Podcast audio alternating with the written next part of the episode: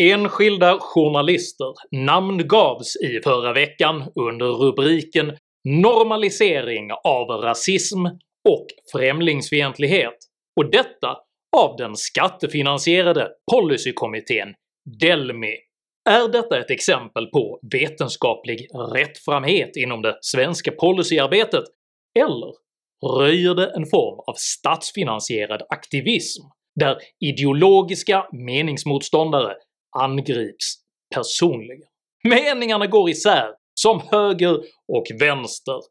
Jag heter Henrik Jönsson och jag är en oberoende libertariansk entreprenör och samhällsdebattör. Vad innebär egentligen skattefinansierat policyarbete? Hur ser Delmis definition av främlingsfientlighet egentligen ut? Och vad händer med ett samhälle där staten finansierar forskning som angriper enskilda medborgare? Dessa frågor tar jag upp i veckans video. Jag är varken skattefinansierad eller benägen att angripa enskilda individer, så om du gillar mina filmer så hjälper du mig att fortsätta göra dem om du stöttar mig via något av betalningsalternativen här ute till vänster. Det är nämligen endast tack vare ert generösa stöd som jag kan fortsätta att göra aktuella nya videokrönikor varenda vecka, så ett stort STORT tack till de av er som bidrar! Är du ny här på kanalen så kan du dessutom med fördel prenumerera här nedanför och se till att klicka på den där radikaliserande klockikonen. Men prenumerera framförallt på mitt kostnadsfria veckobrev som finns länkat i videons beskrivning, så missar du garanterat aldrig när jag publicerar nya filmer, vilket jag gör med normaliserande regelbundenhet varenda lördagsmorgon klockan 08.00 svensk tid. Idag pratar jag om ideologi, institutionalisering och individangrepp. Häng med!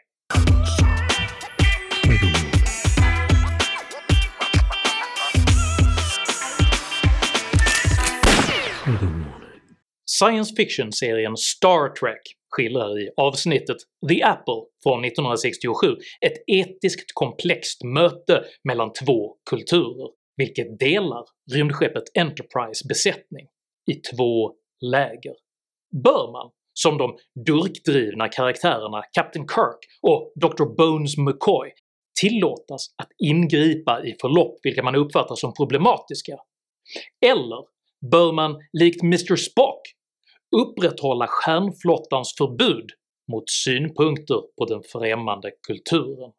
Det finns goda argument för båda dessa perspektiv, och hanteringen av frågor som just dessa var också upprinnelsen till den skattefinansierade policykommittén Delmi.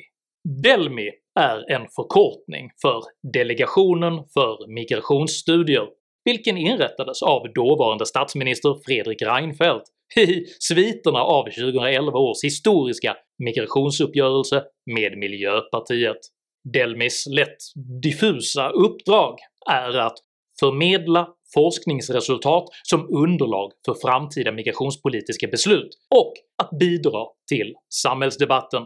Delmi förser således politiker med kunskapsunderlag för migrationspolitiska beslut, men ger även förslag på hur migrationspolitiken bör utformas.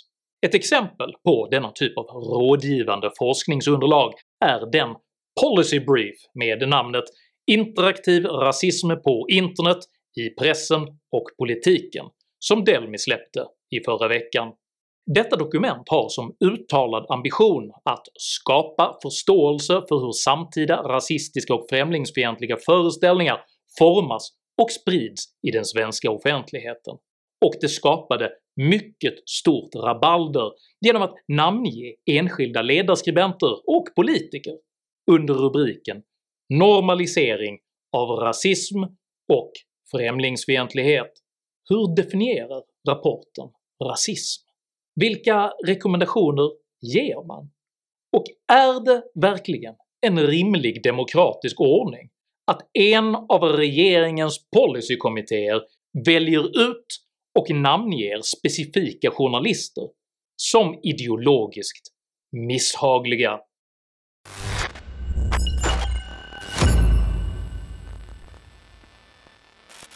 Så kallad Policynära forskning är på inget sätt oproblematisk eftersom det mycket lätt skapar drivkrafter för forskarna att bekräfta finansiärens önskningar och behov. Oaktat om uppsåtet är gott föreligger en mycket stor risk att forskarna omedvetet likriktas ideologiskt och att kritiska eller problematiska perspektiv sorteras bort som ointressanta eller onyttiga. En genomgång av Delmis publikationsserie illustrerar att man på inget sätt varit immunt mot denna typ av ideologisk slagsida. Här är ett komprimerat axplock av Delmis rapporter, slutsatser och rekommendationer.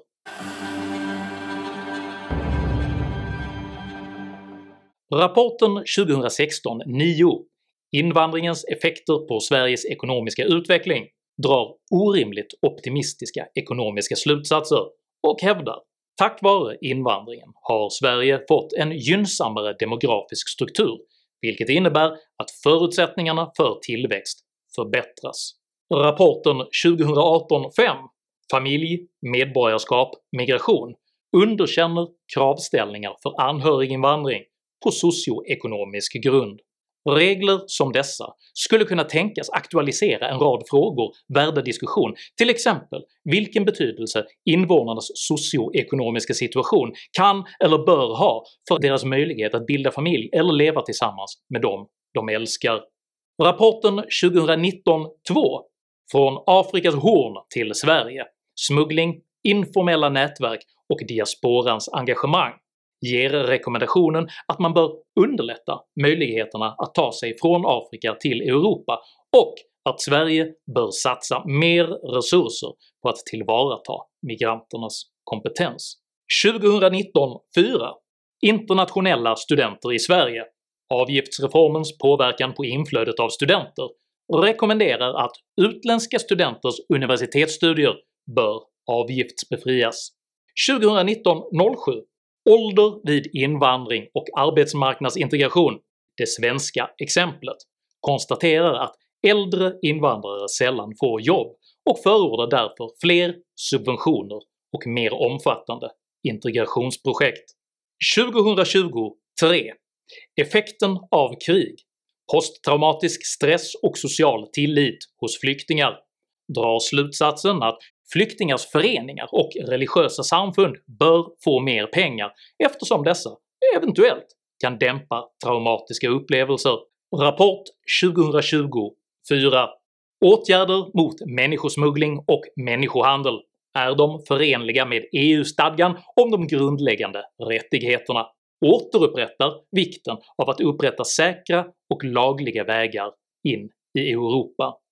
2028 Språkcaféet som arena för språkträning rekommenderar bidrag till kulturcaféer för dans och aktiviteter vilka eventuellt kan förbättra språkinlärning. 2021 3. Lokalsamhällestillit i Sverige före och efter flyktingkrisen visar att lokalsamhällestilliten föll under flyktingkrisen och ger därför policyrådet att man bör satsa resurser på att skapa positiva kontakter mellan olika grupper för att upprätthålla stödet för ett fortsatt högt mottagande av nyanlända. Båda rapporterna 2021-6 och 2021-7 fokuserar på att invandringen inte får urholka välfärden om man vill kunna upprätthålla befolkningens solidaritet med invandrare. Min kritik av detta axplock är varken riktad mot forskningens slutsatser eller dess rekommendationer, utan mot dess ideologiska slagsida och ensidighet. Det är naturligtvis önskvärt och rimligt att forskning från alla typer av perspektiv bedrivs, dryftas och bemöts, men lejonparten av Delmis rekommendationsdokument präglas av ett ensidigt bidragsperspektiv, där i stort sett alla migrations och integrationsfrågor förväntas kunna lösas genom att man öser pengar över dem. I Delmis senaste policy brief nöjer man sig dock inte med detta, utan korsar i sin individbaserade kritik en mycket allvarlig demokratisk gräns.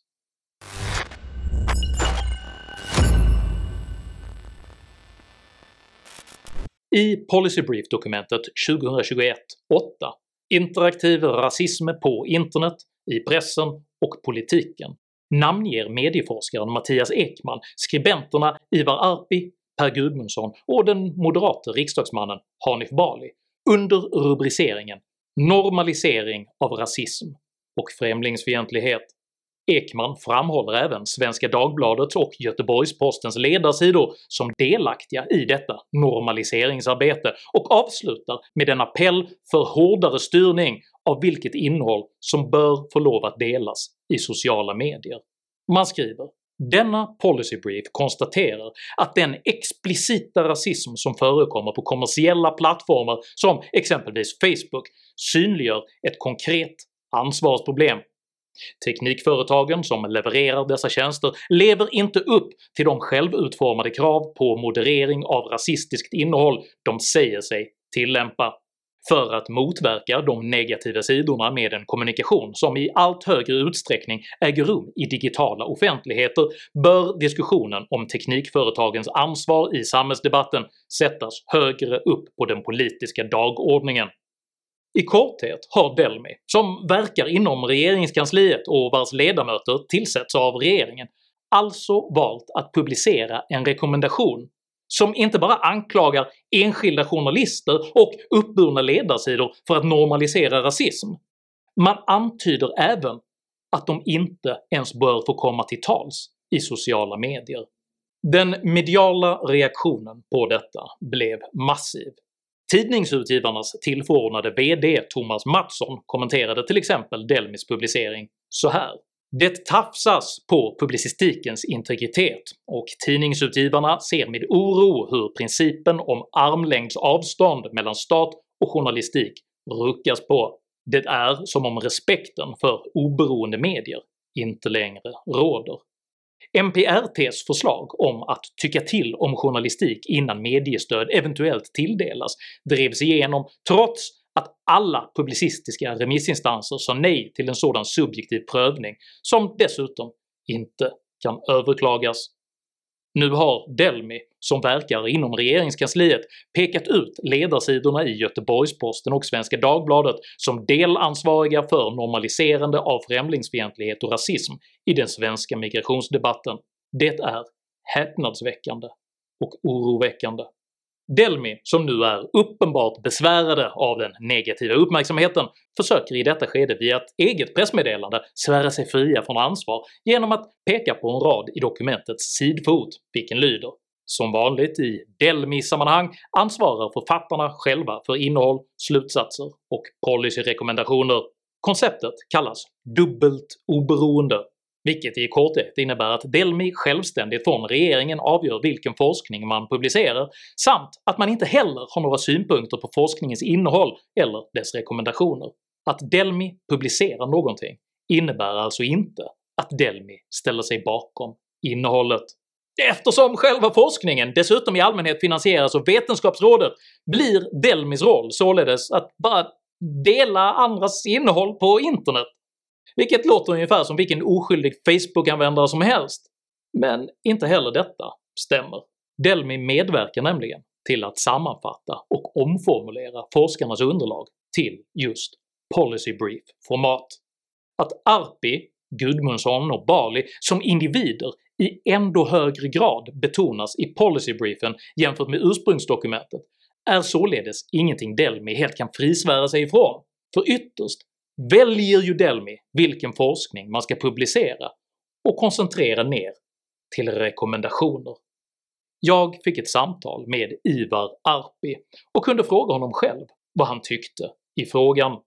Hej Ivar Arpi! Du är journalist, du eh, har en substack som man hittar på ivararpi.se och du har under många år skrivit eh, för Svenska Dagbladets ledarsida. Du är också en av de personer som har namngivits under rubriken “Normalisering av rasism och främlingsfientlighet” i ett policydokument, Policy Brief, som publicerades av Delmi. Hur reagerade du på detta? Ja, först så eh, blev jag förvånad eh, eftersom det är en statlig kommitté som lyder under just, justitiedepartementet. Sen var min nästa reaktion var att ja, vad är det som ligger till grund för det här påståendet? Sättet som den diskursanalys som då eh, Mattias Ekman har, eh, har gjort det, det är ju att han har eh, valt ut GP och SVDs ledarsidor och sen så vet han redan på förhand så att säga att vi är eh, normaliserare av rasism och främlingsfientlighet som lånar vår retorik från extremhögern. Och sen så letar han upp då artiklar som han tycker bevisar det, men han går liksom inte på djupet och ingenstans i hela den här liksom studien så tar han upp eh, hur regeringen pratar under samma period. Han tar inte upp vad som händer. Han tar inte heller upp hur andra ledarsidor pratar. Men det skickar ett budskap till andra människor om att om de inte håller tungan rätt i mun så kan de dyka upp eh, i en policy brief eh, i en statlig kommitté. Eh, du får säga vad du vill rent lagligt. Jag kom, jag kom, Ivar Arpi kommer inte hamna i fängelse, inte Per Gudmundsson heller.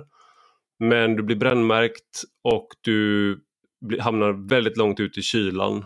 I uh, den här policybriefen där du bland annat omnämns uh, så använder de en beskrivning som de kallar en ny form av kulturrasism. Uh, vad anser du om den definitionen och dess betydelse? Det, det här är ju ett sätt då när, när folk slutar att vara rasister så börjar man leta rasism på olika ställen. Och det, det det handlar om till stor del är att människor inte är så rasistiska längre. Men hur ska man då motivera att man ska leta, fortsätta leta efter den? Ja, då måste du hitta avvikelser på andra sätt. Vad tror du att de långsiktiga konsekvenserna kan bli av den här typen av ordning som vi har med, som Delmi exemplifierar?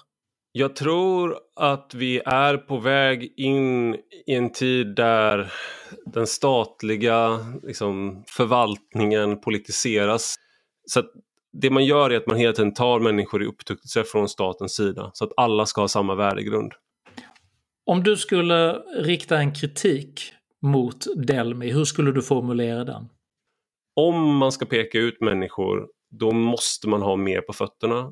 Och jag är också ganska skeptisk till att Delmi överhuvudtaget ska finnas. Eh, jag tror inte att, med tanke på det här så tror jag inte heller att de kanske fyller en särskilt eh, stor roll. Jag tror att det, en, det här är en, en av de där myndigheterna eller kommittéerna som man borde lägga ner. Vidare stipulerar lagen om ansvar för god forskningssed och prövning av oredlighet i forskning att forskningshuvudmannen inte tillåts göra avvikelse från god forskningssed vid planering, genomförande eller rapportering av forskning. Dessutom är riksrevisionen gällande statligt finansierad forskning helt entydig. Forskningsresultaten ska kunna användas i den egna verksamheten eller göra nytta för andra aktörer inom myndighetens ansvarsområde. Hur motiverar forskaren Mattias Ekman och den policy brief publicerande skattefinansierade kommittén Delmi att god forskningssed och god forskningsnytta krävde att man identifierade enskilda individer under rubriken “normalisering av rasism och främlingsfientlighet” och att man dessutom förordar hårdare styrning av medierna.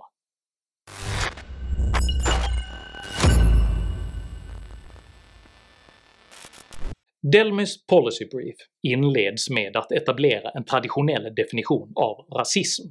Denna framhåller essentiella och statiska rasegenskaper vilka ligger till grund för en hierarkisk indelning av människor i grupper baserat på biologiska faktorer.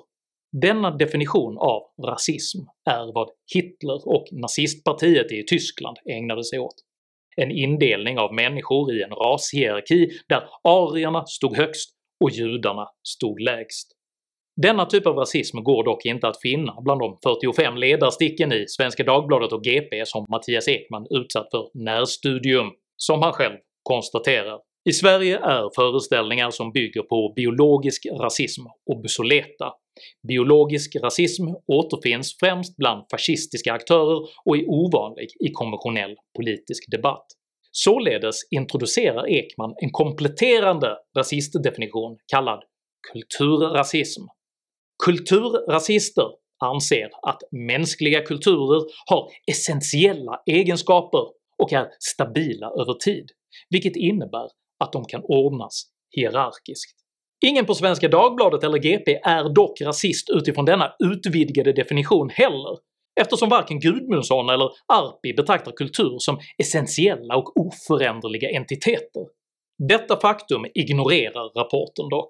Ekman betraktar istället alla omnämnanden av kultur i samband med problematisering av hög invandring som uttryck för kulturrasism.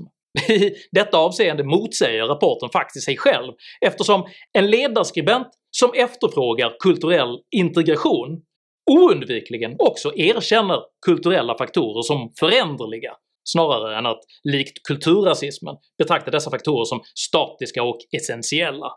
Hur problematiskt det kulturrasistiska begreppet är avslöjar Ekman på ett ofrivilligt komiskt sätt när han sedan på sidan 6 tvingas konstatera “Frågan om en kulturellt betingad rasism är inte okontroversiell, inte minst för att denna typ av rasism, i kontrast till historiskt betingad rasbiologi, också förnekar sin existens. Nej just det, till skillnad från Adolf Hitler så förnekar Ivar Arpi och Per Gudmundsson att de är rasister av det enkla skälet att de inte är rasister. Ekman skulle med denna argumentation sannolikt göra den spanske storinkvisitorn Thomas de Torquemada grön av avund. Att förneka att du är rasist är i själva verket att bevisa att du är rasist. Kulturrasism, eller kulturell rasism, är ursprungligen ett problematiskt sociologiskt begrepp som började användas på 1980-talet av vänstersociologer som Martin Barker och Etienne Balibar. Dessa konstaterade att den biologiska rasismen i princip dog med Hitler, men att det fanns fördomsfullhet och diskriminering riktad mot personer baserad på deras kulturella hemvist. Att diskutera kulturer och deras egenskaper, eller tillskriva olika kulturuttryck speciella värden är inte intrinsikalt problematiskt, men blir rasistiskt så snart kulturidentiteten betraktas som essentiell och omöjlig för individen att förändra. Ytterst få människor tror dock på denna typ av oföränderlighet. Faktum är att själva begreppet kulturrasism är en oxymoron som blandar rasistiska äpplen med kulturella päron. För ras är ett på många sätt daterat biologiskt begrepp som betecknar en population med vissa fysiska särdrag. Kultur är en uppsättning sociala och intellektuella konstruktioner och mönster som är gemensamma för en viss population, oberoende av fysiska egenskaper och biologiska förutsättningar. En så kallad ras är i hög grad beständig över tid och kan endast förändras genom långsiktiga evolutionsprocesser.